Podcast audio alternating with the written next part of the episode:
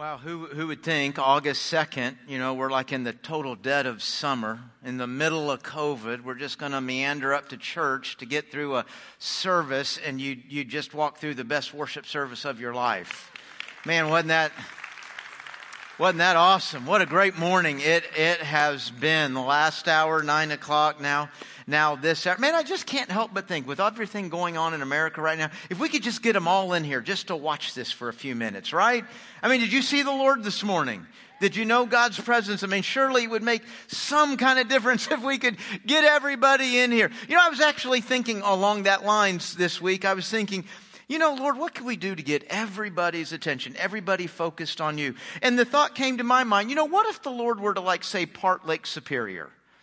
Just, just part it and have a couple churches walk through, you know? I mean, surely that, that would help. I mean, I mean, you ever think, hey, Lord, why don't you do some of those real big miracles like you used to do that the whole nation saw, that the whole nation got to, to be a part of? That, that would have to make some kind of difference, wouldn't it? And hey, I, let me be clear. I mean, we just sang about it. I still believe God is in the miracle business. I, I believe He has protected and provided supernaturally for Christian missionaries, Christian prisoners. And of course, a lot of us have maybe even seen or experienced a healing in health. But I'm not, I'm not talking about these kind of what I would almost call like private miracles. I'm talking about miracles that everybody sees. Like if He were to part Lake Superior and have some churches walk through it and CNN happen happened to be there filming. Or maybe fire fell from heaven and Fox News was there and caught it all on, on camera. That would have to make some kind of difference, wouldn't it? I mean, wouldn't that just kind of focus everybody's attention on the Lord and, and give faith? Hey, it might help some of us, right? And yet, actually, I think we could say from history that it probably wouldn't make the difference we think it would. It didn't back then. So there's no reason to think it would now. I mean, let's think of the parting of the Red Sea. Those Israelites that walked through that sea, walls of water on each side, and remember a whole bunch of other miracles right behind them. When they got to the other side of the Red Sea, it didn't take them two months, not two years. It didn't even take them two months before they built a golden calf and worshiped it as God. Or maybe on an individual level. I mean, Stop and think about Judas. He watched Jesus raise people from the dead. He watched Jesus walk on water. He, he saw Jesus feed a multitude of people from a little boy's sack lunch. Did it change him? No.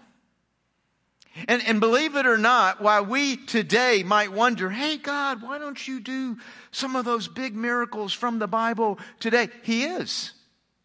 He is going to do some of those big, those big miracles, right? What we think back in the Old Testament. He is going to do those again in this world to prove that proof isn't our problem.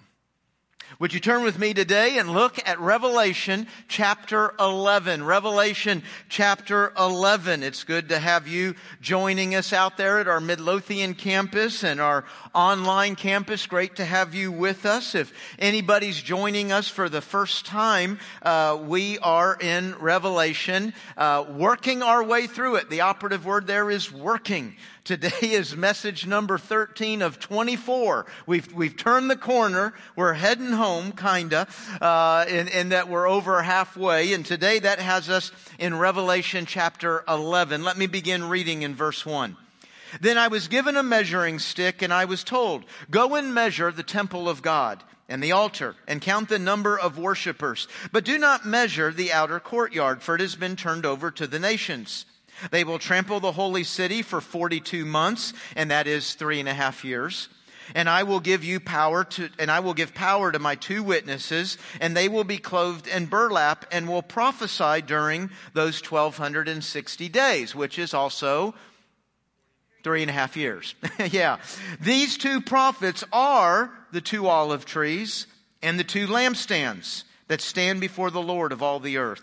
If anyone tries to harm them, fire flashes from their mouths and consumes their enemies. This is how anyone who tries to harm them must die. They have power to shut the sky so that no rain will fall for as long as they prophesy.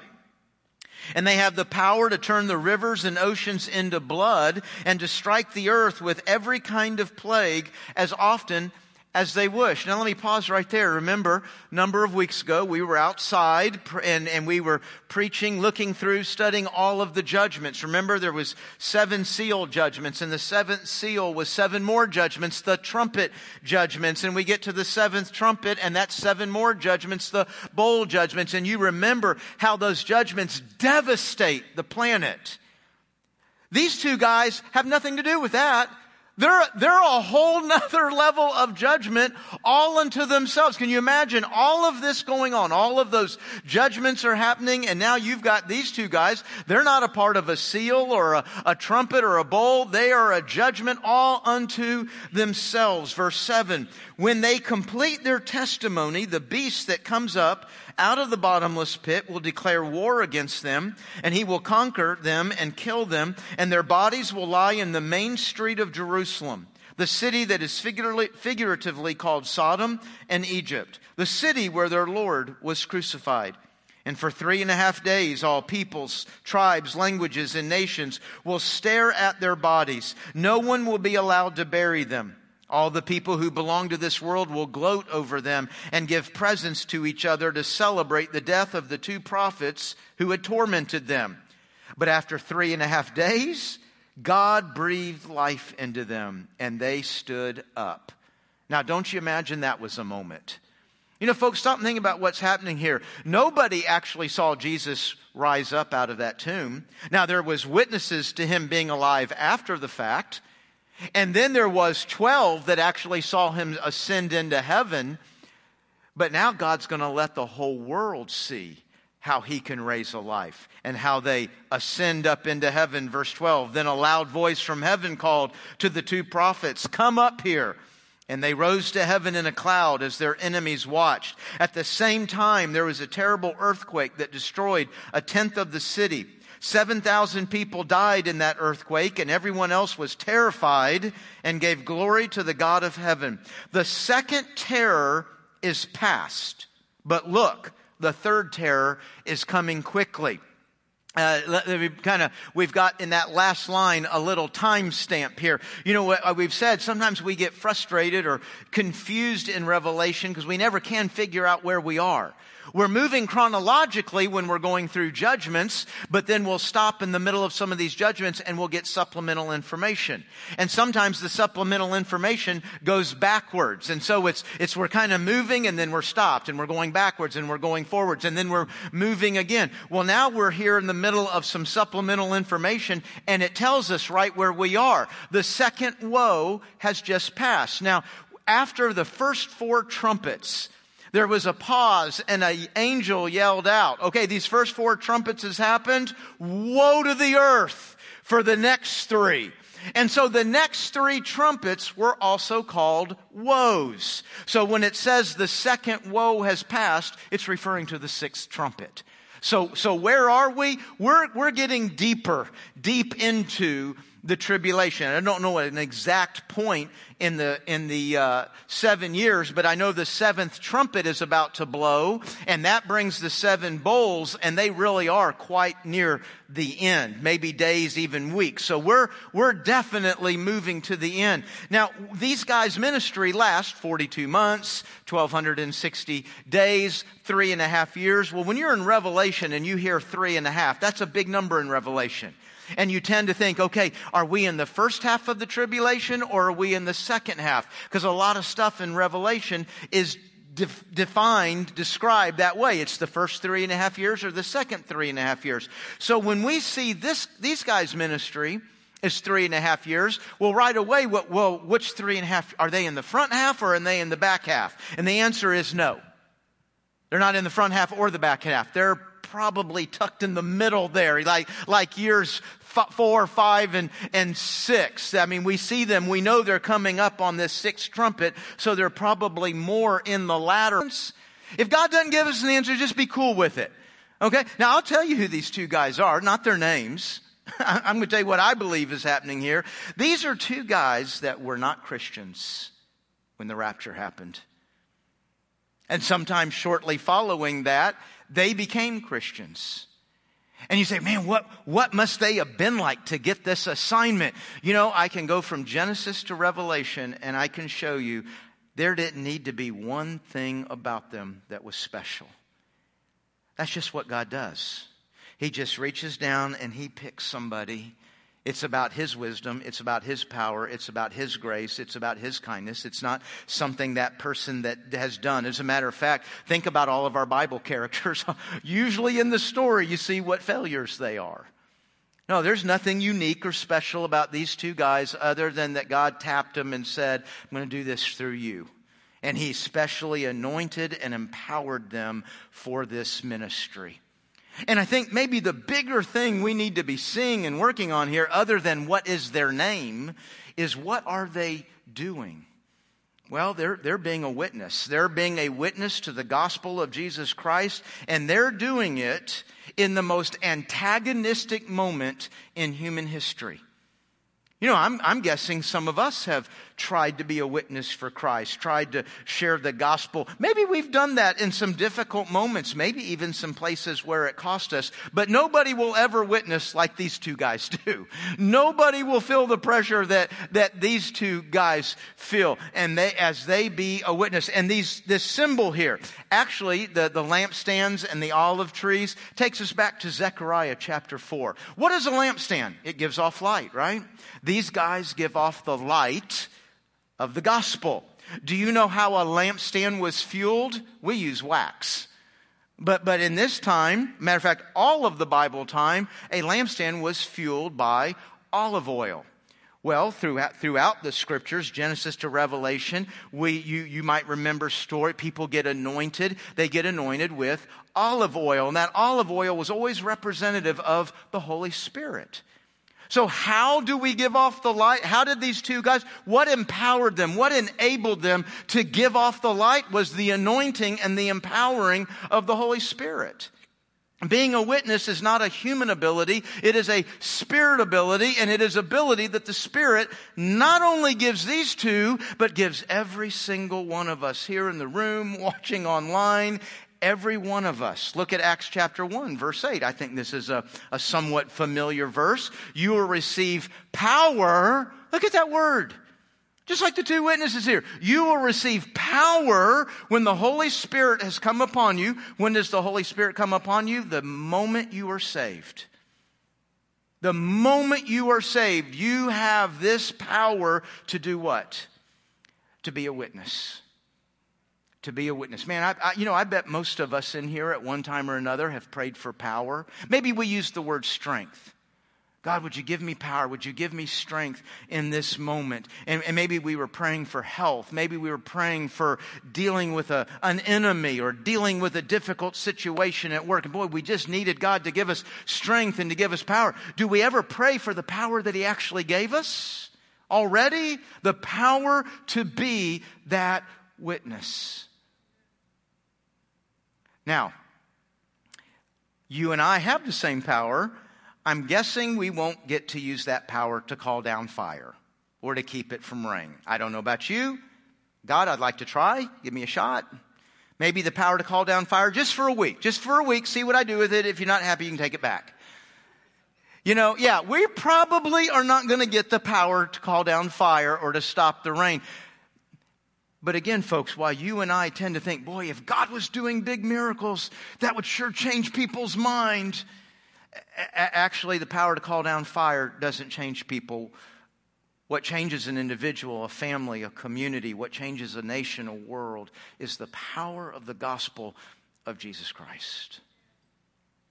So these guys will do that for a set number of days. Think about that. These guys might, might I mean, they may be sitting in this room. Which, if they are, that means you're not saved because you're going to be left behind.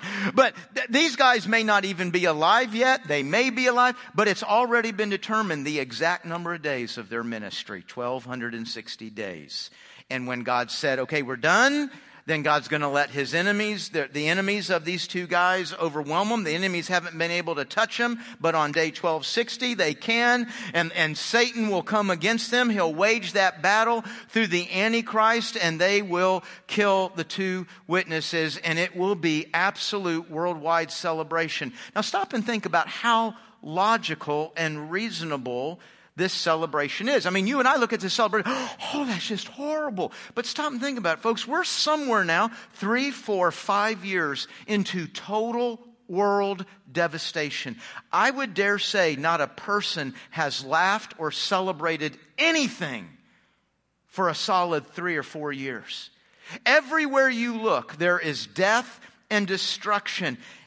And these two guys are kind of representative of all of that. I mean, there's the part they actually that came from their mouth, but, but there's all this other stuff that maybe they didn't even have anything to do with other than that they're serving the God who did. But they still, they kind of become the figureheads of every bit of the devastation in the world. So you can only imagine when they're killed, it, we did it! We did it. We were, you know, I bet everything gets better now. I, I, I bet this finally stops. We, we, we've killed We've killed God and what, what he's doing here. So yes, they're going to be celebrating. The Antichrist quickly realizes this is a big moment and says, leave him in the street. Don't bury him. We're, we're going to let the world celebrate over their rotting bodies. And they'll, they'll lay there in that street. Now folks, as people are celebrating, giving gifts. It's going to be bigger than Christmas when these two guys are killed.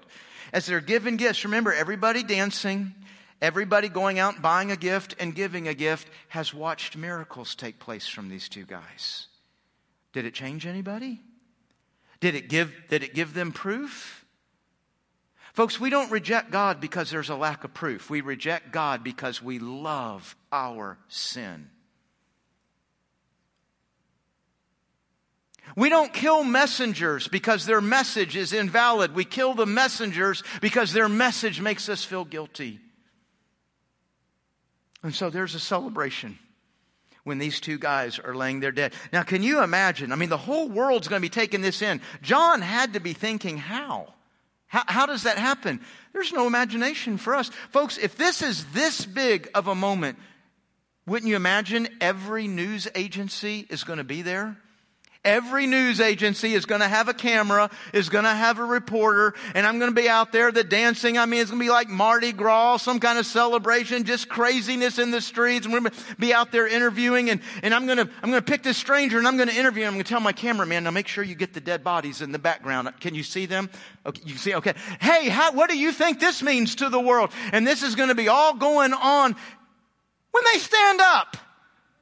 Okay, that's going to freak some people out. They stand up. And then the whole world hears, Come up here. And they rise up into heaven with a watching world. And then it says they were scared. Yeah, I guess that would do it. I guess that's pretty much going to do it. They were afraid. And it says, and they gave glory to God. That's, that's interesting. They, they gave glory to God. You know, when you and I think of giving glory to God, we think of kind of what we've been here doing this morning, right? Man, we're going to come in here, and we're going to sing and we're going to praise and, you know, maybe in our heart we're giving God thanks for things and we're acknowledging His, His goodness and His blessing in our lives. That's what we think of when giving glory to God. All it means here is they acknowledge God's existence and they acknowledged that it was his power that was doing all of this. It was his power that raised these two guys up into heaven. But they didn't repent. They didn't turn from their sins and turn to faith in Christ for the forgiveness of their sins and eternal life. We don't need miracles. I know that sounds odd to say. Miracles is not the great need of our lives. Faith for today, faith for eternity, faith in Christ. That is the great need. Now we could we can wrap up. That's that's pretty much what I have to to say. You know, it's what what is supplemental information, just giving us ideas of what is going on during all this time and the some of the ways this is going to happen. But but what am I supposed to do with this? Other than say, wow, that's really cool. I, I didn't know God was going to be doing these kinds of big miracles again one, one, one day. What am I supposed to do with this? And, and you know, folks, as I read this story, right here in the middle of Revelation, right in the middle of all this that's going on, the activity that is driving everything is the activity of witnessing. And it really is supposed to be the activity that is driving our lives. So there's lots of things that we do in our lives, but the really only reason we've been left here, the only reason we don't just go on into heaven and, and really glorify God perfectly there forever and ever and ever, we've been left here to be a witness. And, and you know, a lot of us, man, we really, we really want to see Jesus come back. really, when, when does all this happen? Man, this makes me excited. I want, I want to see these things happen. Well, Jesus times, puts, ties this to the timing of witnessing. He says in, in Mark chapter 13, now in Mark chapter 13, Jesus is talking about the end. As a matter of fact, Mark 13 is a long chapter. You could also call it the Cliff Notes to Revelation. Because it's a one chapter, real shortened version of the whole book of Revelation in Mark 13. And in the middle of that, verse 9, Jesus says this When these things begin to happen, watch out. You'll be handed over to the local councils and you'll be beaten in the synagogues. You will stand trial before governors and kings because you are my followers. But this will be your opportunity. Uh, say, say, say, what? I mean, you know, when I'm being beaten, that's not usually what I'm thinking, boy, this is a great opportunity. How about you? When you're getting beaten up, when you're going through a hard time, when it really hurts, when everything's kind of falling apart, are you thinking, Hey, this is my great opportunity. You say, great opportunity to do what? Well, Jesus said, this will be your opportunity to tell them about me. Do you look at the hardest places in your life as an opportunity to tell the people around you, to tell the people that are witnessing the difficulties that you're going through? Do you see, hey, I'm kind of glad I'm here. I mean, it hurts a little bit, but this is an opportunity to tell people about Jesus. For the good news must first, first, before all this is going to happen, the good news must be first preached to all nations. Remember, we talked a couple Sundays ago about that word nations? The word there is not a word that would include a flag and a geopolitical border. It's the word ethnos, ethnicity. The gospel's got to go to all the people groups. That's why we do what we do here at the Heights when we give to missions, pray for missions, and go, go, go. Send people all over our community to people groups, all over our world to people groups. This verse right here, that's why we do that. But when you are arrested and stand trial, don't worry in advance about what to say. don't worry. Oh, Lord, I'm a little worried. No, no, no, no. Don't, don't, don't, don't worry. Just say what God tells you at that time. For it is not you who will be speaking, but the Holy Spirit. It's amazing, folks. Other than the fire and the rain, a little blood in the water, other than that, really, we're supposed to be the exact same thing as these two witnesses. It can be difficult, it can be uncomfortable, and according to Jesus, there absolutely will be times when it is quite costly to be a witness for me.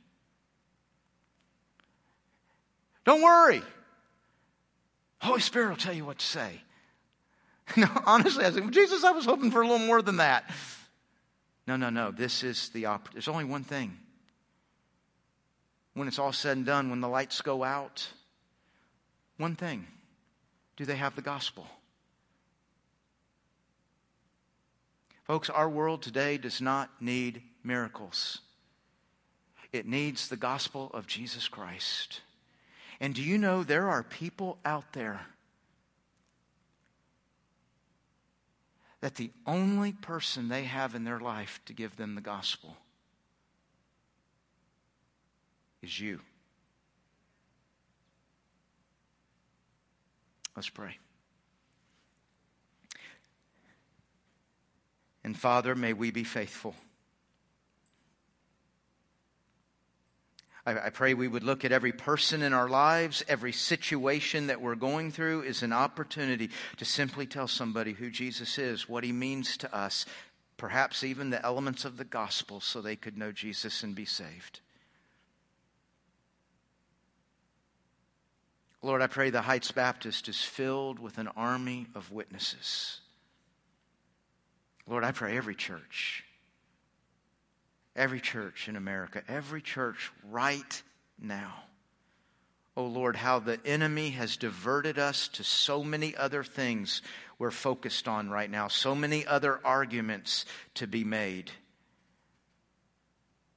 When I think, Jesus, what you said is, hey, this is an opportunity. This is an opportunity for the gospel. May we be a people filled and directed and empowered in every conversation by the Holy Spirit. It's in Jesus' name that we pray. Amen.